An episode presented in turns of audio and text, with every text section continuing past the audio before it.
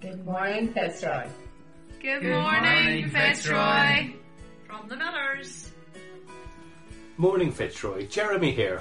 Well, this is a special weekend for Fitzers as it includes the date 10 10 2020. So, whether you're back in church or watching from home, may we all come together to live life in all its fullness.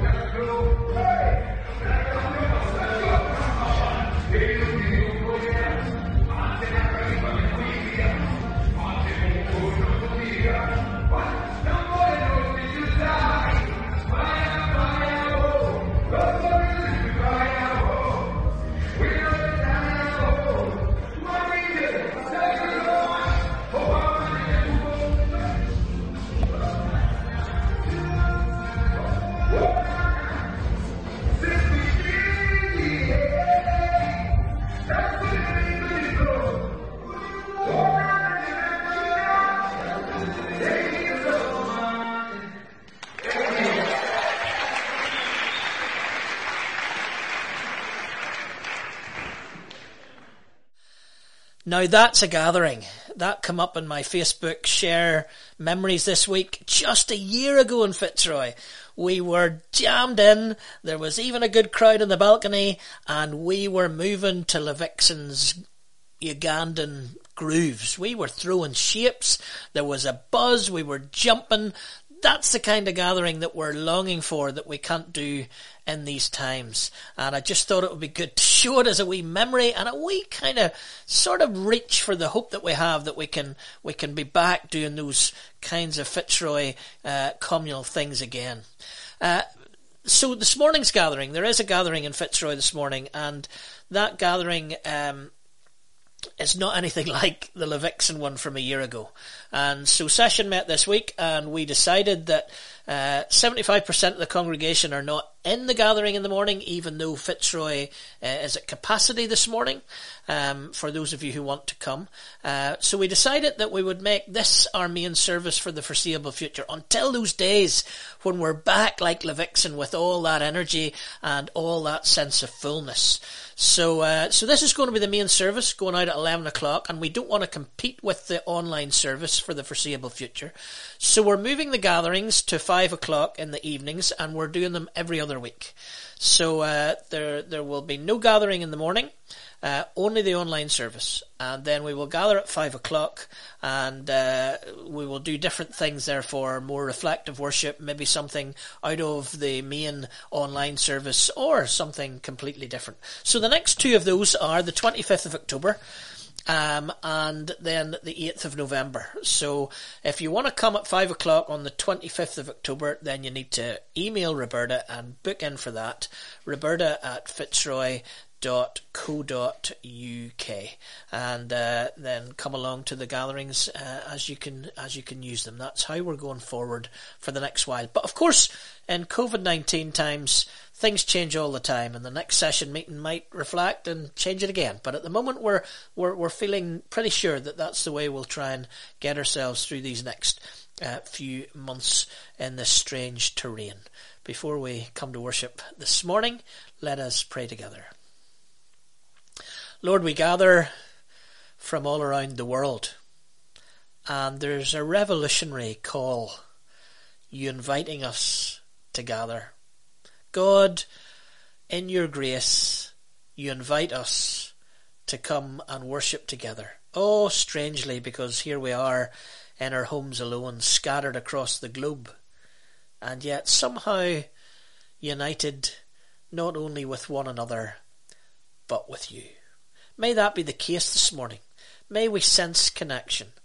Connection in the horizontal community of Fitzroy and those associate members that we've picked up in these COVID times, and also deep connection with the living God.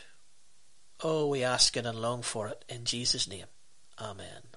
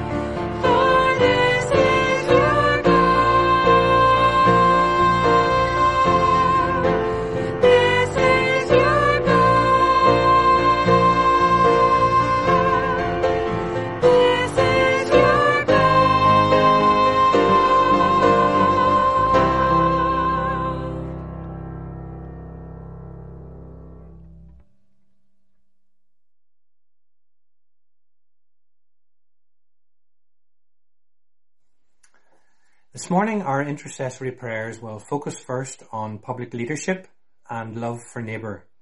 In the later part, we will mention personal situations for prayer, and people known to you may come to mind and be blessed by your praying with us. So let's pray. Heavenly Father, we turn to you, our shield and defender. We pray for our political leaders. Help the Prime Minister and his cabinet colleagues to carefully consider the medical advice as well as the input of local leaders, particularly in the north of England, and so find a way of showing compassionate and decisive government. We pray for the Northern Ireland Executive that they will make wise judgments on lockdown restrictions. We pray that good communication between Arlene and Michelle will continue, even as Michelle has to self-isolate and that inter-party cooperation within the new executive will remain strong. We pray, Lord, for our health service as hospital admissions climb. We pray for healthcare staff who are working under greater pressure because colleagues are having to self-isolate. Help those who run other health services to keep these open so that people can get the tests and treatments that they need. We pray for the business community Thank you that the Chancellor has been able to announce some further financial support for those forced to close their doors. But we pray for those who can't avail of this scheme and for those who have already found themselves out of work. We pray that skills training will enable them to find hope for the future. And we pray, Lord, for the public, for all of us. This is a time to care for our brothers and sisters Help us to not only comply with local restrictions, but also to truly love our neighbour. May love of neighbour be what drives public discourse at this time. Heavenly Father, we pray for older people who feel lonely, afraid, and isolated. We pray for connection with family, neighbours, friends, and church to relieve anxiety and bring company and reassurance. Lord, we pray for those with responsibility for family members, old and young. Lord, give patience and wisdom as family bubbles protect the vulnerable within their group. Lord, please guide and bless busy people in the logistical challenges around work, children's schooling, caring responsibilities and keeping home. We pray for young adults, especially those furloughed, unemployed, or unable to work. We pray for a sense of purpose and fulfillment. Heavenly Father, we pray for young people at school or in further education. We pray for your hand of protection on students who are self-isolating away from home. Lord, we pray for all children, for the opportunity to flourish, we pray especially for children with additional needs, for whom life can be so challenging. We pray for their carers. Give them joy in their caring. We bring all these prayers before you now, Lord, giving thanks and praise for your love for each one of us. Amen.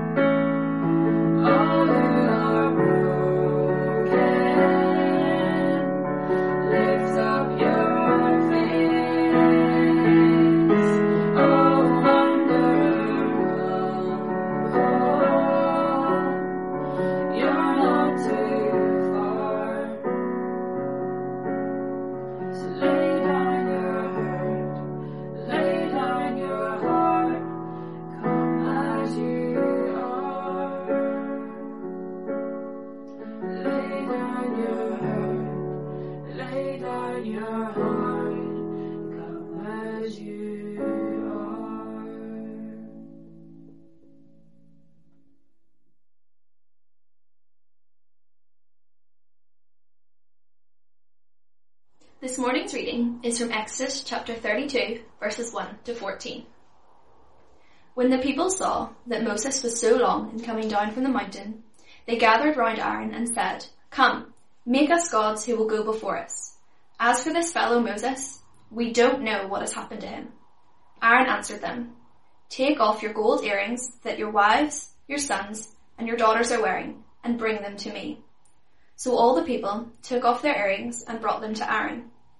He took what they handed him and made it into an idol cast in the shape of a calf, fashioning it with a tool. Then they said, These are your gods, Israel, who you brought out of Egypt. When Aaron saw this, he built an altar in front of the calf and announced, Tomorrow there will be a festival to the Lord. So the next day the people rose early and sacrificed burnt offerings and presented fellowship offerings. Afterwards they sat down to eat and drink and got up to indulge in revelry. Then the Lord said to Moses, Go down, because your people, whom you brought out of Egypt, have become corrupt. They have been quick to turn away from what I commanded them and have made themselves an idol cast in the shape of a calf. They have bowed down to it and sacrificed to it and have said, These are your gods, Israel, who brought you up out of Egypt. I have seen these people, the Lord said to Moses, and they are a stiff-necked people. Now leave me alone so that my anger may burn against them and that I may destroy them. Then I will make you into a great nation. But Moses sought the favour of the Lord his God. Lord, he said, why should your anger burn against your people, whom you brought out of Egypt with great power and a mighty hand? Why should the Egyptians say, it is with evil intent that he brought them out to kill them in the mountains and to wipe them off the face of the earth? Turn from your fierce anger, relent, and do not bring disaster on your people. Remember your servants Abraham, Isaac, and Israel, to whom you swore by your own self, I will make your descendants as numerous as the stars in the sky, and I will give your descendants all this land I promised them, and it will be their inheritance forever. Then the Lord relented and did not bring on his people the disaster he had threatened.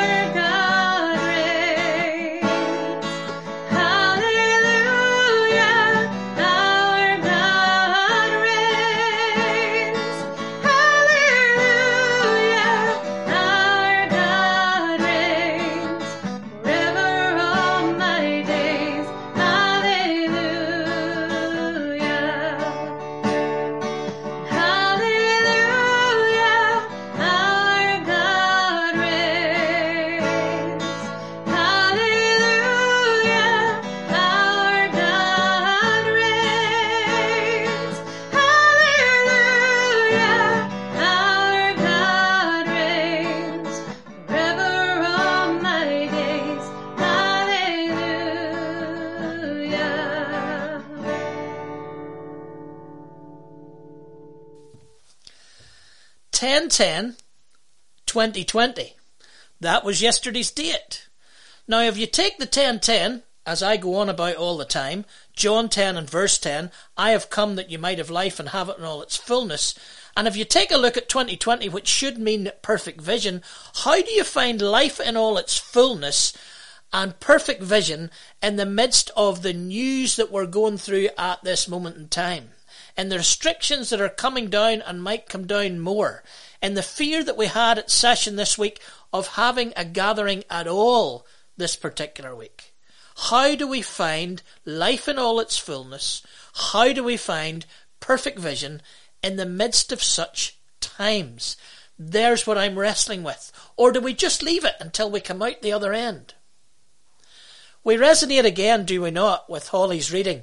Happy birthday this week, Holly. Um, in Holly's reading of Exodus chapter 32. Here we are further along than we've been in the story over the last month. Still in the wilderness, remembering that Exodus can kind of divide into two. We get out of Egypt in the first 19 chapters. We get the law from Sinai at the end of that half. And then we go into another half. The, uh, and this half, uh, that we're halfway through almost as, as, as we think about it in, in chapter 32, we find the children of Israel, they've now got the law, and God has reconnected covenant with them, um, that they're going to keep this law, and, um, and that the relationship with God in the wilderness has kind of come around these new incredible laws. The laws that were written thousands of years ago during this wilderness experience that we've never come up with better ever since. No matter how many people poo-poo the Bible. Thousands of years ago, we come up with these Ten Commandments, and these commandments still hold true. I remember about 20 years ago being on the radio one Sunday morning with a humanist, and the humanist was talking about the Bible and how out of date the Bible was, and we were talking specifically about the Ten Commandments, and how old hat the Ten Commandments were, and how we needed to get rid of the Ten Commandments. And I stopped and I said, Do you want to be, do you want to have your house stolen? Uh, do you want stuff stolen from your house? Do you want somebody to murder a member of your family? Do you want somebody to run off with your husband or wife? Oh, no, no, no, not at all. So they're not that outdated. These are incredible laws that we were given all those years ago. So the children of Israel have been given these laws. They've come into this covenant again with God, not as patriarchs or as individuals, but as this fledgling nation that is coming about. And they journey on. And God, in the midst of the journeying on, is uh, trying to talk to Moses about how he might, God that is, be a presence among them. Almost an Emmanuel. I want to live among the people. So up the mountain again, and Moses is getting these instructions of uh, the tabernacle and all the ways that we're going to be able to come into the Holy of Holies and all the things that are going to allow God to live in the midst of the people. That's where Moses is as as we as we think through today's reading. The children of Israel on the other hand are in a very uncertain time because uh, have they not been frail and fragile the whole way through?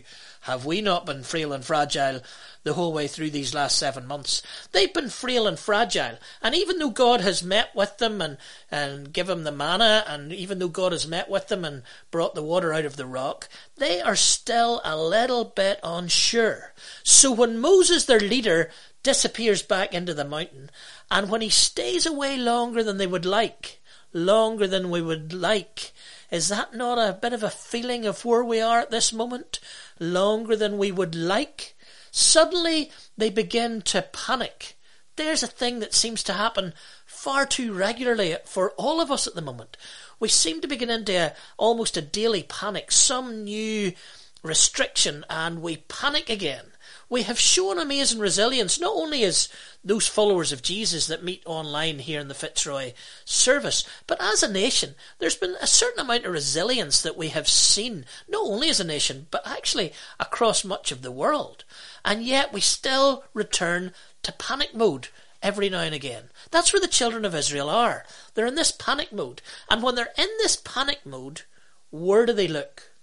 Where do they look for leadership when Moses is up the mountain and God hasn't yet begun to live among them? Oh, they have the law and they have the covenant, but this part of God coming to dwell among them has not yet been sorted out.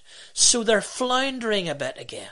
Floundering in the wilderness yet again. Floundering in coronavirus yet again. Where did the children of Israel look? Well, it seems to me that they look back and they look in. They look back and they look in. They look back to all the trinkets that they brought out of Egypt, all this gold and silver and all the stuff that they have, all these trinkets. They bring them, um, they bring them almost as a sacrifice, and that could have been as a part of what God was telling them about how they might sacrifice to Him earlier in the book.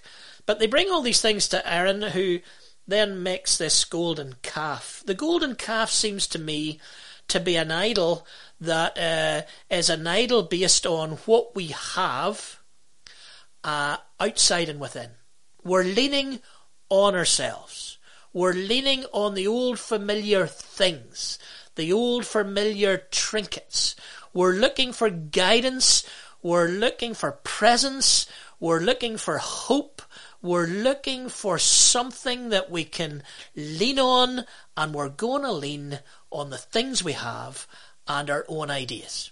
That's where the children of Israel are. But look where Moses is. Moses is going through the imaginations that would blow the mind in the book of Exodus. He gets as close to God as any human being ever has before, and he gets the Ten Commandments. And he brings them down the mountain. Ten Commandments that he might have thought would see them through the wilderness, but thousands of years later were still holding to them in the laws of the land. He has got a covenant between this menagerie of people under one, twelve tribes into one nation, a covenant between them and God. The things that God has shown him and said to him and been doing in him, it, it's an imagination that would blow the mind.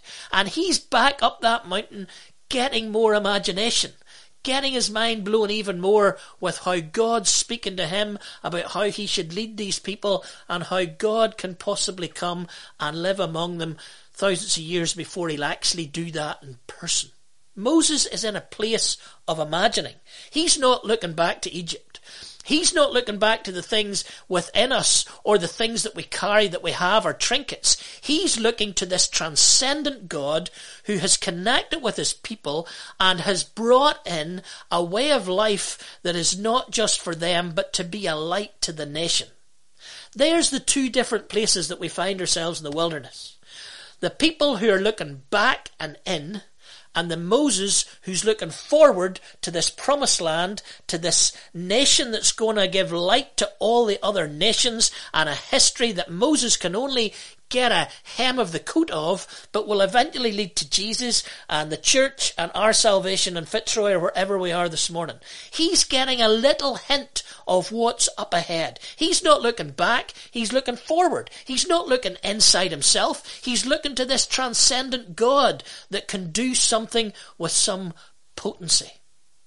And God's not pleased. God is angry with the people that they have gone for themselves, that they've gone for a graven image, that they've gone for a golden calf of some sort of their own trinkets and, and something that looks like all the other gods and all the other nations. Whatever this God was about, whatever this nation was going to be about, whatever this kingdom was going to be about in our time, it was going to be different than the nations around about. But they had gone back to the familiar, gone back to what they had, gone back to what everybody else did around them, gone back to their own strength. And God is angry, and Moses has to barter with God.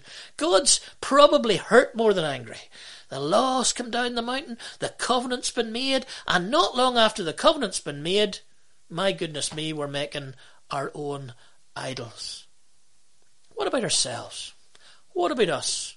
Where we're travelling thousands of years later. It is a wilderness. We've been through that a couple of weeks ago and three weeks ago. We've looked at the wilderness road. We're aware that we have the same uncertainties and the same anxieties.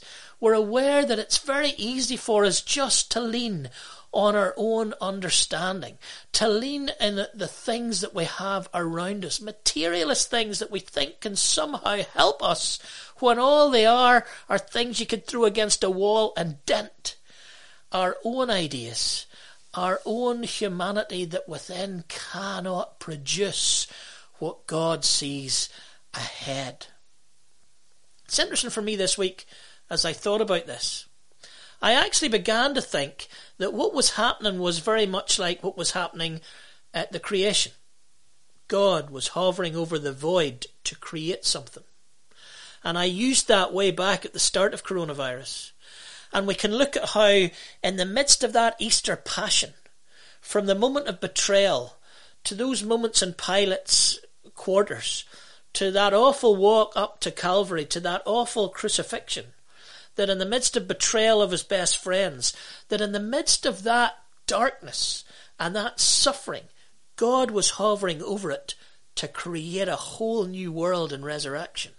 And it seems to me that God was hovering over this wilderness experience, the anxiety and the uncertainty, and out of it he was going to create a nation that was going to have a history that would lead into the seed of Abraham that would be all of us. God is creating in places that we least expect. So what about us? This very Sunday. Oh, we're weary. My goodness, are we weary? My goodness, I did a sermon about the six week wall, and now we're over seven months into it. Oh, every time we read the news, we think we're further away from the freedom of it. Oh, we're weary. But in our weariness, where are we going to look? Because there are hints, I think, of 1010, even in the wilderness. There's hints, I think, of the presence of God even on the suffering of the cross. There's hints, I think, of God in all the voids across history because the Holy Spirit is hovering to create, to do new things, to do transcendent things, to lead us forward. Let us not be a people who look back at what was familiar, not even in the time of the church service. Not even in the things that we did then that gave us some sorts of comfort or even connection with God. Let us think as Moses was thinking about new things, about new ways for God to be among us, for a new promised land, for a transcendent thing to lean on, something that couldn't be seen like the golden calf was, but could actually help us find strength. Oh, there was uh, a big birthday this week, and it wasn't mine. It was John Lennon's. If John Lennon hadn't been so tragically murdered in December 1980, he would have been 80 years of age on Friday. And that had me thinking John Lennon again, and I blogged about what John Lennon had meant in my life and the complications of that because I'd gone off him for a long number of years and I've rediscovered him in his foibles and quirks and brokenness more recently. And of course, people talk about imagine and imagine there's no heaven. It was a Marxist diatribe and, and God wasn't in it. I think there's something in imagine that is in this story in the wilderness. I think there's something in imagine that was there right at the start of creation. I think there's something of imagine that was there in the crucifixion and all the dark places. An imagining of something different an imagining of something better, an imagining of another world. I said this week in a blog that uh, I'd been thrown out of a balloon debate at Ballymena Academy because I used John Lennon's idea of a utopian state and it was vacuous. There was nothing robust about it. And that's why about a year later I discovered Jesus and realised that John Lennon had great ideas and great imaginings, but there was nothing concrete or robust or foundational below them and that Jesus came with not only imaginings and ideas, but with the work that he did in his birth, death, life, resurrection, ascension that gave some substance to his imaginings. Grace and imagination is a phrase that I used right at the outset of going through this virus, and I have to say, it is by public demand that I keep bringing it back. I used to say that singers had an advantage because they could ask for old favourites. Over this time, people have said to me time and time again, keep coming back to grace and imagination. I think if we look in the right parts of the reading today, we see grace and imagination. We see people who had no imagination and were thinking about the old traditional ways. That's the way we've always done it. That's what we can trust in because that's what we know. And they come up with an idol, a golden calf. The other end of it, we have God and Moses up a mountain imagining things that would blow the mind and would change the whole history of time. We have imaginings of something incredible and better and new. And we have grace because in the end, God forgave the people for the golden calf. God forgave the people for leaning on their own understanding. God forgave the people for trusting in what was familiar and the traditions of what we've always done. I think more than any other time in my life and maybe in the church history over the last couple of hundred years, we're in a place that may be a wilderness that allows us to imagine like Moses did with God up a mountain. And that we might have a chance for this grace and imagination, maybe not to find it in its fullness in the midst of it. Maybe it'll not be 1010, and maybe it'll not be 2020 in the midst of it. But it might just be the journey through these times that gets us closer to 1010 and a whole new vision, a whole new 2020 when we come out the other side of it.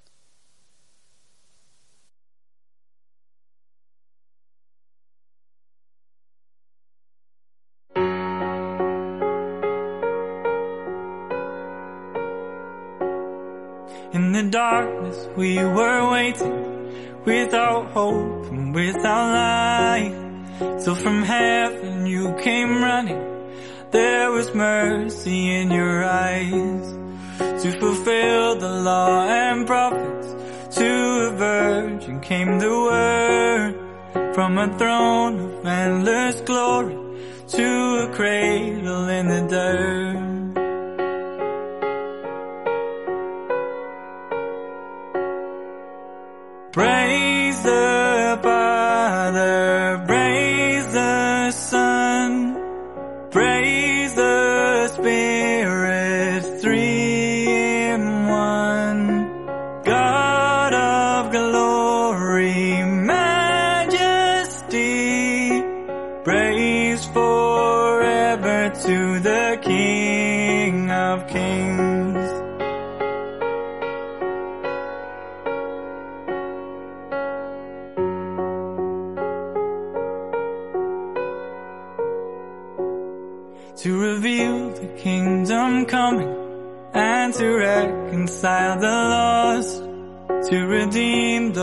Creation. You did not despise the cross, for even in your suffering, you saw to the other side, knowing this was our salvation.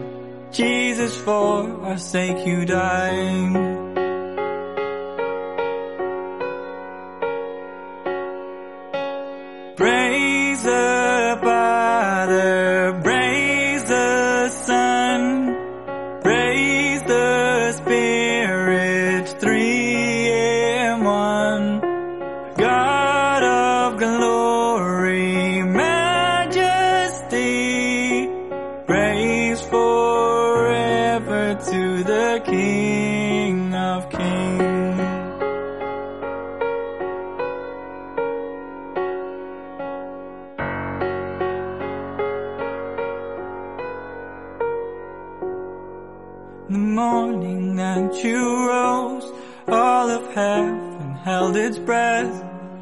Till that stone was moved for good, and the Lamb had conquered death. And the dead rose from their tombs, and the angels stood in awe, for the souls of all who come to the Father are restored.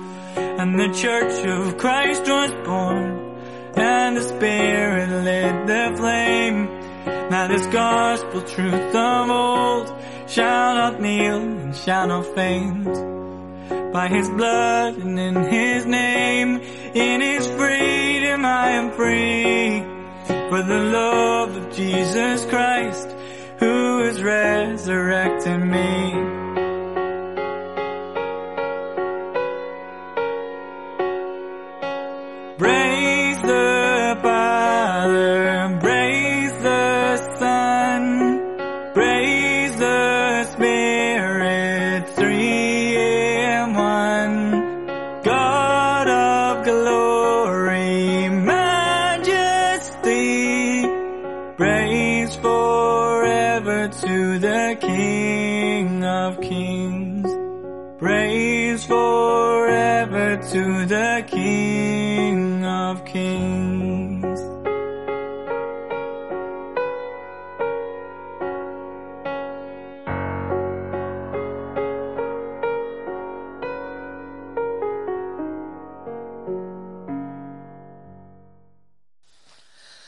Thank you again for watching us this morning in Fitzroy.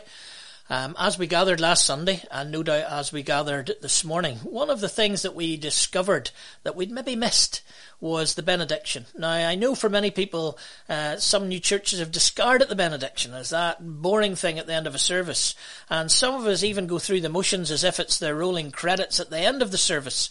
Uh, but it's not. Uh, Ma- Marilynne Robinson has taught me, and we've we've tried to bring it into Fitzroy as this communal opportunity to bless one another with this prayer of Paul's on one another as we go out to face the world around us. So this morning, maybe you could turn to, if you're with family, you might want to turn and share the benediction over family. But what I'm suggesting is we do the opposite of what we normally do. We actually close our eyes and we imagine those people around us normally in the pews that uh, we've been missing sitting with and we imagine eyeballing them and we imagine sharing our blessing over them. Let's do that right now.